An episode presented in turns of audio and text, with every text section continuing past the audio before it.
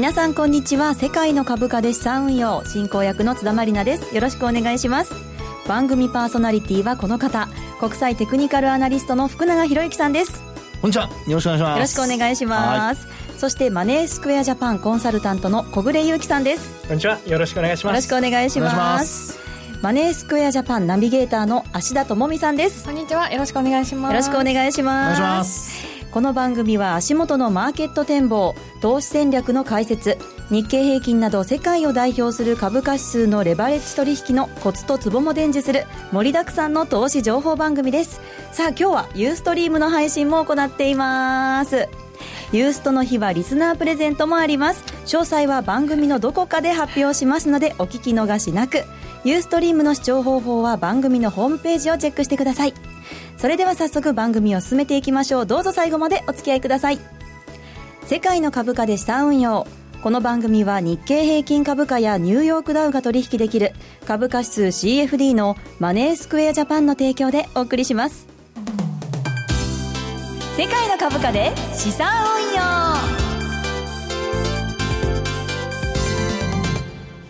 それでは最初のコーナーに行きましょう。題してマーケットのみ、みかかた、た、失笑が起こってますけど。いやいやいや、失笑というのなんかすごい。新しいタイプのエコーがかかりましたね。初めて聞きました、こんなエコー。ねはい、さあ、このコーナーでは足元の相場分析、今週の展望について解説していただきます。まず日経平均などの指数を見てみましょう。芦田さん、お願いします。はい。えー、本日の日経平均株価終値は13円93銭高い1万5323円14銭。日経平均先物日中の終値は60円安い1万5300円。日経225証拠金取引現在レートは1万5335円。そしてニューヨークダウ証拠金取引現在レートは1万7263円となっています。はい、日経平均株価一時ね1万5000円割れる場面も今日はありましたけれどもさあそれでは足元の相場や今週のマーケットのポイントについて小暮さんお願いします。イギリスの EU 離脱をめぐる国民投票の結果本当に選手びっくりしましたね。はいまさかこうなるとは思わなかったというのが、はい、多分マーケットほぼ全員の見方だったんじゃないでしょうか。ねはい、私も朝出社をして、はい、ああこれは大丈夫だとすごい落ち着いた気持ちでコーヒーを買って飲んでいたんですけれども、はい、最初の数字が出て2つ目が出てこの辺りから雲行き変わってきましたね。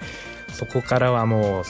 下げがどんどんきつくなる一方でおそらく今リスナーのお客様も実際に金曜日は驚かれたことかと思います、まあ、その結果を受けて日経平均株価1日の下げ幅としては下落率10%を超えているとい。うような非常に大きな下落となりました、一方でじゃあ海外市場その後どうなったのかと言いますと、はい、えー、実は、えー、このあと、えーまあ、金曜日、月曜日ということでニューヨークダウ続落2日続落という形にはなったんですけれども、はい、それでも下落率その高値からは5.2%というような水準で、はい、まあ、日経平均と比べるとだいぶ下げ幅が違うなというような印象を受けます。はい。ですので例えば今日昨日今日と日経平均は反発をしていますけれども、はい、その辺はこの下落率の違いというところからそのギャップを埋めるような動きになっているんじゃないかなというように思っています。はいわかりました。もう本当にねあの投票を見てたらね接戦というか見るたびにどんどん変わっていって、はい、本当にこう振り回されたような状態だったんですけれどもさあ福永さんはどんなふうにご覧になっていますか？そうですね、はい、あの僕は実はあの自分のあの会社のスタッフがですね、はい、フィンランドに行ってまして、でその人から話を聞いてですね、はい、ひょっとしたらあるかもっていうのを、まあ、別のところなんですけど、はい、当日の朝というか夕方、はあの投票が始まる前にちょっと言ってたんですよ、やっぱりあの相当 EU 加盟国の中でやっぱ根強いあの不満があるみたいで。ですから、まあ、それがそのフィンランドのあのあまり日本に情報が入ってこない国の一般的な人たちもそれだけのことを考えている要は出たいと、EU からね、はい、いうふうにできるものならあのフィンランドも国民投票やりたいみたいなことを、はい、本当に普通のあの30代後半の女性が話してたというのを聞いて、それで僕あの実感としてですねあそこまでというのでちょっと注意をした方がいいですよって話はいろんなところでしたんですけどね。はい、はい、ということはこれ2つ目3つ目ももしかしたらというような話でもありますよね、可能性としてはねあるかもですね。ただあのイギリスの国民投票では離脱への投票を後悔する声も上がっていたりとか 投票やり直したいっていう署名も集まっていたりするっていうね、お話もありますけれども、なんか本当に離脱しちゃうのかなって。まあ事の重大さというのはやっぱ誰も誰しもそうですけど後になって気が付くということなので、はい、まあ、後悔先に立たずですから、ええね、これからどうあの対処していくのかっていうのはこれは投資家としてはちゃんと見とかないといけないですよね。そうですね、はい、そしてあの日本にとってのこの影響っていうのはいかがなでしょうかね？そうですね、はい、あの日本にあの対する影響っていうのはあの今のところはですねまだあの手続きも始まってませんので、はい、あの生還なんですよ、はい、えー、ということなんですがただもしアメリカの方あ失礼あのイギリスの方で、はい。あのまあ、EU から離脱本当に決まってですね、えー、例えば関税が引き上げられるとか、はい、そういうことになると日本企業でイギリスからあのヨーロッパの各国に輸出している国などは、はい、これはあの関税で、まあ、コストが上がることになりますから、はい、競争力が低下するとかね。それからあと物が売れなくなるっていうようなことにもつながりかねないので、はい。まあ、そういう意味ではやはりあの経済的な結びつきがどうなるのかっていうところが一番、えー、日本の日本に対する影響っていう意味では大きいんじゃないですかね。そうですよね。そして為替もね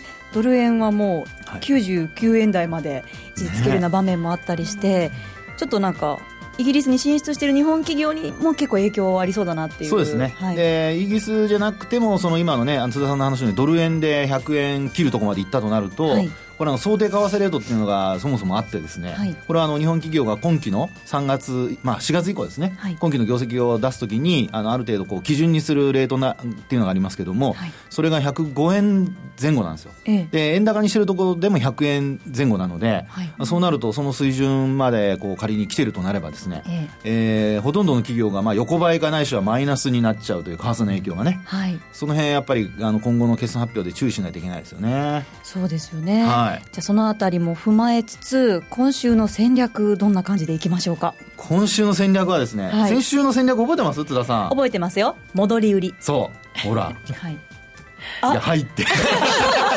何そのなんか無味乾燥なこのリアクションは。少なくとも「いやよかったですね」とかいうそういう可愛らしいリアクションないんですかね長さんすごいですね。いやすごいとは言わなくてもいいんですけど、はい、せめてそういうちょっとあったかい感想欲しいじゃないですか。すいませんもうちょっと先週振り回されすぎてしまって。ちょっともうお疲れ気味。そうですね。はいで今週はですね一応来週の火曜日までというふうに考えた場合に、はい、やはりあの、まあ、戻り売りなんですけど、はい、あの突っ込んだところはですね、はい、やっぱりあの1万5000円割れたところ今日も戻ってるじゃないですか、ええ、なので1万5000円割れるところまで仮に突っ込んだとするとちょっと様子見て、はい、えー、そこで売るんじゃなくてちょっとリバウンドを狙ってもいいかもっていうところですかね。はい、リバウンドもあるっていうことですね、はい、そう。1万5000円割れ水準ですね、なるほど、はい、分かりました以上マーケットの見方のコーナーでした。さあそれでは続いてのコーナーに行きましょう。マリナルの世界の株価で資産運用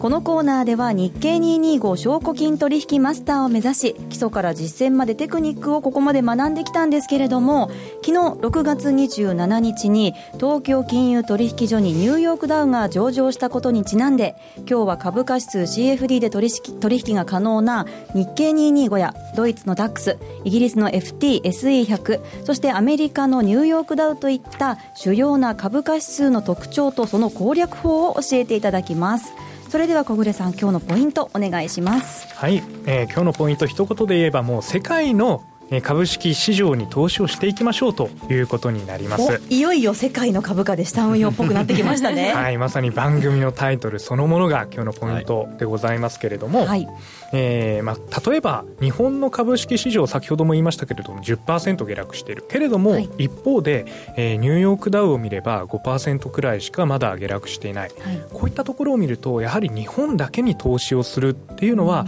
少しリスクなんじゃないかなとい。うように考えられると思います、えー、まあ、当然いろいろな国に投資をしようと思えば、まあ、その分証拠金が必要になってしまったり、えー、それぞれの国の情勢を見なければいけないという少し負担が増えてしまう部分ははあるんですけれども、はい、えー、まあ、そういったところを踏まえても可能であれば例えば日経を、えー、少し下がりすぎているので日経はじゃあ下がりすぎだから買ってみましょう、はい、一方でニューヨークのダウこれはまだ下げが日経と比べれば小さいのでこちらは売ってみましょうとい。うような、はい、こういった、えー、まあスプレッド取引なんていうんですけれどもそういったリスクヘッジをしながら取引ができるなんていうところもこの戦略の一つに入ってくる部分だと思います、はい、資産運用する上ではこうリスク分散っていうのはすごく重要ですよね。はい、そして、まあ、そのそれぞれの国に投資をしていく上でその指数の特徴をやはり覚えておかないと、はい、これは、えー、知らなかったと言って何か大きなリスクを抱えてしまっては危ないですから、はい、えー、その特徴というところを芦田さんから紹介してもらいたいと思います。はい。はい、新しく3つの指数が加わってお取引との対象となる指数が4つになりましたのであのそれぞれの指数の特徴について簡単におさらいとご説明をしていきたいと思います、はい、と番組のウェブサイトの方に資料も上がっているんですけれどもそちらに沿ってお話をしていきたいと思います。まず日経225これはもう皆さんよくご存知かと思いますが東証一部に上場する株式銘柄の有料銘柄225銘柄で構成されているとっても身近な指数。これが1つ目の日経平均株価ということになります。そして2つ目のニューヨークダウこれはアメリカの代表的な30銘柄で構成されていて企業の成長性だったりとか業種の成長性あとは流動性や価格など総合的に選ばれていますのでまさにアメリカを代表する、まあ、有料銘柄 30, 30種に投資ができるというところに魅力を魅力があるというふうに思います。はいそして3つ目のダックスなんですけれども、はい、こちらはドイツのフランクフルト取引所の時価総額上位30種の指数になっています。他の指数との違いなんですけれども、こちらは配当が込みの指数であるというところに違いがあります。これをトータルリターン指数と言ったりもするんですけれども、はい、つまりその構成している銘柄に配当が仮に生じた場合に、その配当がその指数に与える影響っていうものが、まあ、加味されたというか、はい、あの反映されたような指数となっているので配当がないんですね。その分価格が上昇こうしやすかったりっていうのも、ね、そうなんです価格が加味されあの配当が加味されている分価格が上昇しやすいというところもありますので、はい、そこはポイントになってくるかと思います、はい。そして4つ目の FTSE100 なんですけれども、こちらはイギリスの時価総額、えー、上位100位、えー、100種で構成されている指数指数となっておりまして、はい、特徴としては配当の頻度が高いというところが挙げられます。なんとほぼ毎週配当があるんですよね。はい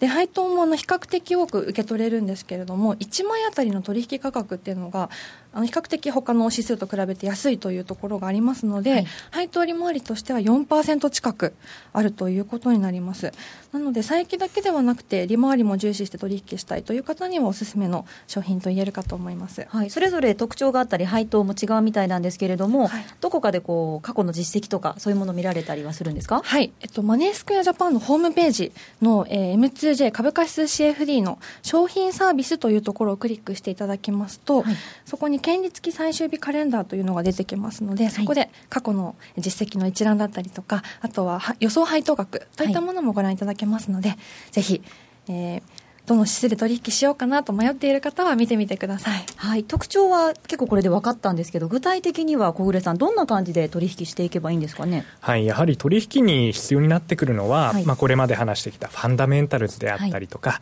もちろん、えー、テクニカルマスターいますのでテクニカル指標 こういったところが必要になってくると思います、まあ、そういった面でマネースクエアジャパンの取引ツールですと、えー、このチャート機能が非常に充実をしています、例えばこのラジオでもよく出てきますボリンジャーバンド、はい、あとはえー、MacD であったり、はい、えー、まあ、これから今日ご紹介するようなトレンドライン、もちろんそういったものも使えますので、はい。えー、いろいろなテクニカル分析をしていただきやすいような環境があります。まあ、それを実際に今回私が作ってみましたチャートを番組のホームページの方に出させていただいていますけれども、はい、それを使って簡単にご紹介をさせていただきたいと思います。例えば日経225これを見た時、えー、現在使っているチャートにはボリンジャーバンドと、はい、あとは一目均衡表これを重ねて表示をしているんですけれども、はい、結構ね、高度な。技を使ってますね。技を、はい。えー、お褒めの言葉をいただいて非常にありがたい限りですけれども、まあ、これを見て、えー、いただきますと例えば一目均衡表、はい、三役逆転というような、はい、まあ、非常に強い売りのシグナルが点灯しているという状況であったり、ええ、あとは、えー、ボリンジャーバンドこれまでに話が出てきました、えー、バンドのエキスパンションも確認できる、えー、さらには、えー、トレンドラインも割り込んでしまっているというような状況から日経平均は少し下のトレンドが出てしまうのではないかこのような形が想定されます、はい、ただどうしても下がりすぎというのを先ほどから、えー、何度か言っていますので、えー、そうするとやはり今週の戦略戻り売りという話になりますけれども、はい、これがマネースクエアジャパンのツールとして例えばトラップトレードこれ売りのトラップトレードというものもできますので、そうすると少しずつ上がるたびに売り増していく。そして最後、えー、これまでサポートラインになっていたところをさらに突き抜けて上がってしまいますと、はい、えー、今度それが、えー、また、えー、サポートになってしまう可能性ありますのでこれをレジスタンスと考えて、はい、えー、それを抜けたらストップを置くというような戦略も取ることができるんじゃないかなというように思います。はい、口座を持っていれば、えー、このあたりのツールは誰でも無料で使えるんですよね。はい、どなたにも無料で、えー、口座を持っていれば使えるものでございますので、はい、よろしければ口座開設をして、はい、はい、一度そのチャートの便利さ体験していただけたらと思います。はい。せっかくねこの番組ではテクニカル分析も学んでいますのでぜひ活用したいと思います。さあこのコーナー後半は福永さんによる日経225証拠金取引実践で使えるテクニカル講座をお送りします。では福永さん今日のテーマお願いします。はい、えー、今日のテーマはですねあのトレンドラインというのは先ほどちらっと出ましたけど、はい、あのそれを使った売買判断についてちょっとお話をしたいと思うんですね。知りたいです。なんかだいぶリラクション変わってきましたね。知りたいですね。いや私ももうすぐね 取引スタートするので。そうかそうだ。そうなんですよ。ねさすが。やっぱりあの現金なもんで 損はしたくないですもんね。もちろんです。はい、しっかりやりたいというところなんですけども。福永さん、あの、マネースクエアジャパンで、あの、レポートも書いてそうなんです、そうなんです。これね、あの、実は毎週火曜日の、あの、午後、ええー、要は月曜日の午前中まで見てですね、はい、あ午前中ごめんなさい、月曜日の夜まで見て、はい、で、なぜ見てるかというとですね、ニューヨークを含んだ形で、東京マーケットがどう動いてるかっていうのを、あの皆さんにお話したいんですね。なので、これまでそういうレポートってないと思うんですよ。週末に書いてるものばかりだと思うんですが。そうですよね。えー、なのでですね、そういう意味では、あの、火曜日の午前中まで、えー、午前中の途中なんですけども、価格を見て、はい、で、それで、あの、まあ、レポートを書いていると。はい、で今日はその中の一つをちょっとご紹介したいなというところなんですね。はい。はい。まあ、ですので、あの、まあ、講座をお持ちでないと最後まで読めないということなので、ええ、さっきもちらっとお話ありましたが、できれば皆さん講座を作っていただいて。まずは講座を開設して。そうですね、はい、見ていただくといいかと思うんですが、はい、で何をお話しするかというとですよ、はい、あのえっと、小暮さんが作ったあのチャートをご覧いただいてもいいんですが、はい、これ CFD のですね、今日のチャート、あの、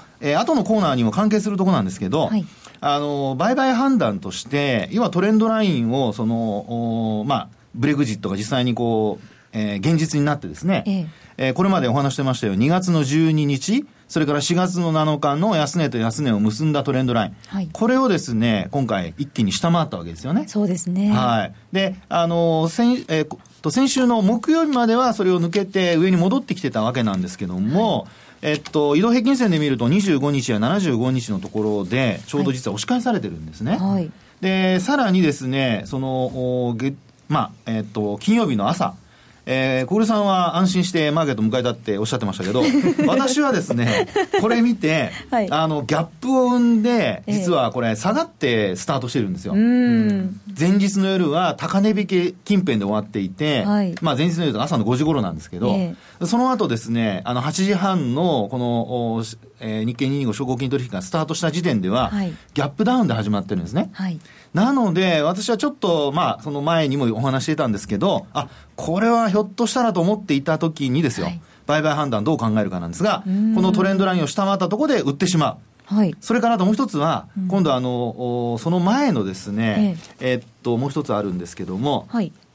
安値。これも、あの、えっと、6月16日の安値ですね。はい、この時の安値も実は割り込んでるっていうところになりますから、はい、まあ、そういうふうになってると、やっぱり持ってちゃいけないと言いますか、ええ。えー、その辺まで下げるようなところになってくると、はい、まあ、警戒が必要と。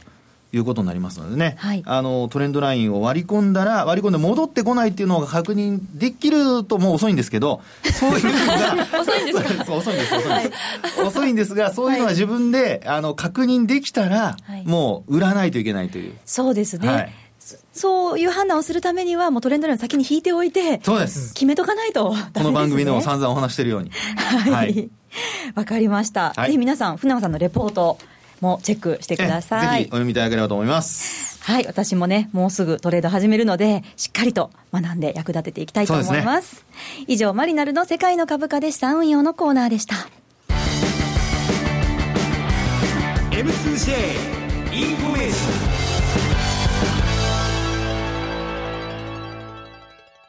ここでマネースクエアジャパンからのお知らせです。芦田さん、お願いします。はい。マネースクエアジャパンでは M2J 株価指数 CFD リリース記念新規口座開設キャンペーンを実施中です。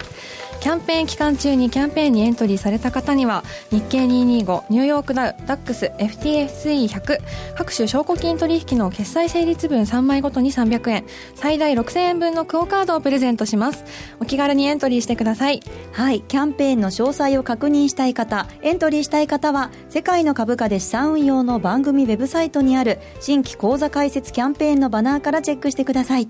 あと芦田さんダイヤモンド社が出版している月刊誌ダイヤモンド財のビジネス情報サイト財オンラインで昨日から広告記事を出されているそうですね。はい。日経225証拠金取引でトラリピを使った場合のバックテストや、えー、どんな局面でどういった戦略が考えられるのかといったことをニューヨークダウンのチャートを使いながらお話ししています、はい、また取引ツールについても実際のキャプチャと一緒に解説を載せています。先ほど機能面についても小暮からお話がありましたが実際に画面をご覧になるとイメージも湧きやすいかと思いますのでぜひ合わせてチェックしてくださいね。6月28日更新の番組ブログに今ご紹介いただいた財オンラインの記事に飛ぶ URL がありますのでぜひそちらからご覧ください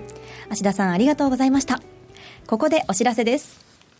6月27日から東京金融取引所がニューヨークダウ証拠金取引の取り扱いを始めました。マネースクエアジャパンは日経225やニューヨークダウをはじめとした株価指数による資産運用の魅力を伝えるセミナーや実践に役立つ情報を発信し多方面からサポートします。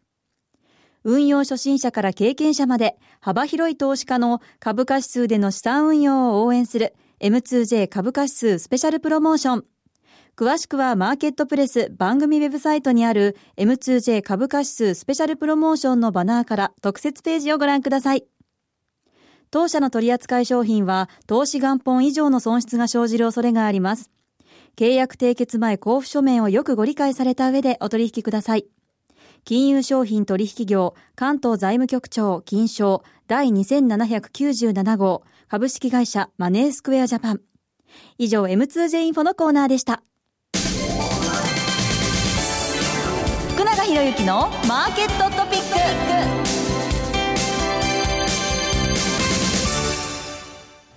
このコーナーでは福永さんが最近気になっているマーケットの旬なトピックを紹介します。それでは福永さん、今日のトピックは？はい、えー、今日のトピックはですね、はい、ちょっとマーケットの強弱感っていうところのお話をしたいと思うんですよね。はい。はい。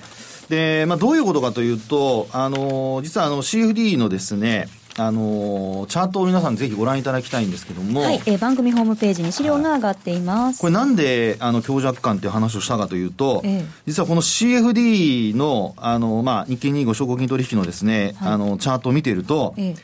すごいことが現れてるんですよ。すごいこと。すごいこと。すごいこと。というのは現物指数にも、あるいは先物にも現れていないすごいことがあります。え？何ですか？チャート見て。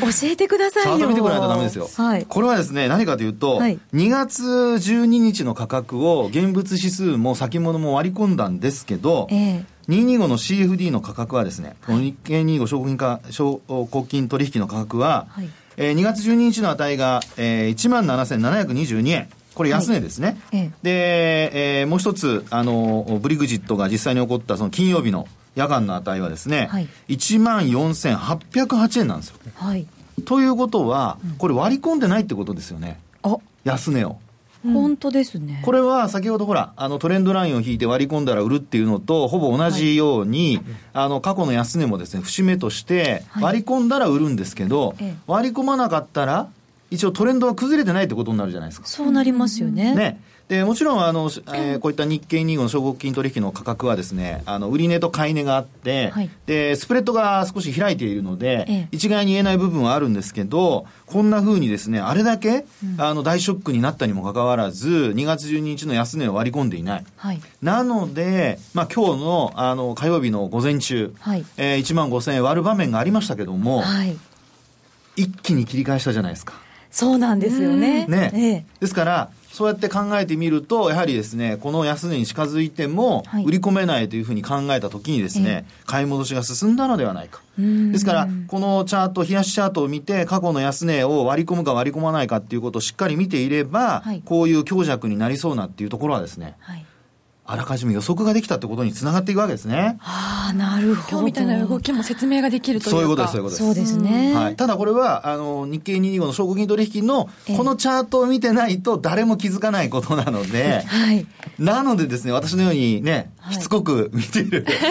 あの、マニアックに見てる人だけがですね、まあ、あの、はい、気づいて、はい、えー、今日みたいな動きに、まあ、あこう気づくことができると。なので、最初にあの話した戦略ありましたよね。ええ。突っ込んだら、いつもだと私はもう、あの、戻り売りだけしか言わない、この私がですよ。はい、言ったっていうのは、そういう、まあ、理由があるということになります。うん、リバウンドも狙えるっていう。そういうことですね。ことですね。はい。で、あとですね、ごめんなさい、もう一つ。えー、あのー、えー、ただこれ割り込んでしまうと、はい、これはですね、加速する可能性があるので、はい、そうですね。そこはね、しっかりロスカット入れてくださいね。そこだけちょっと言っときます。はい。わ、はい、かりました。そういう意味では、まあ、リーマンショック級というね、言葉も今聞かれますけど、ええ、まあ、経済不安ではあるけど、金融不安っていうほどではないっていう、小暮さん、ことなんでしょうかね、はい、リーマンショックの時は、金融システムに不安が生じたということですけれども、はいえ。ー、今回は各国の政府の対応として、まず第一に流動性の確保だとい。うことで、はい、えー、金融不安にならないようにという対策が含まれていますので、はい、まあ、そういった面では、当時とは若干、状況が違うのかなというふうに思っています。はい、わかりました。以上、福永博之のマーケットトピックのコーナーでした。さあお送りしてきました世界の株価で資産運用。今回も番組特製のクオカード500円分を5名の方にプレゼントします。では福永さんプレゼントの応募に必要なキーワードの発表をお願いします。人名続きでございます。はい、はい、カメロンです。はい、キャメロン。今回のキーワードはキャメロン、キャメロンということで。この人はキャメロンじゃないですよ。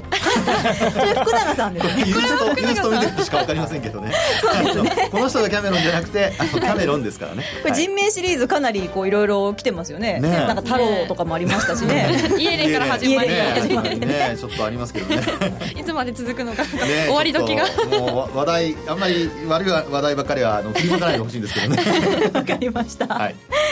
えー、番組ホームページにプレゼントに関する記事がアップされていますので申し込むという緑色のボタンをクリックして必要事項をご記入の上ご応募ください。番組の感想とキーワードを必ず書いてください、はい、締め切りは7月11日の月曜日です。たくさんのご応募お待ちしています。はいお待ちしてます。ここまでのお相手は福永博之さん。はい。マネースクエアジャパン小暮優樹さん。ありがとうございます。芦田智美さん。はいそして津田まりながお送りしました。また来週お会いしましょう。さよなら。さよなら。みんな頑張ってね。負けないでね。世界の株価で資産運用。この番組は日経平均株価やニューヨークダウが取引できる。株価指数 CFD のマネースクエアジャパンの提供でお送りしました。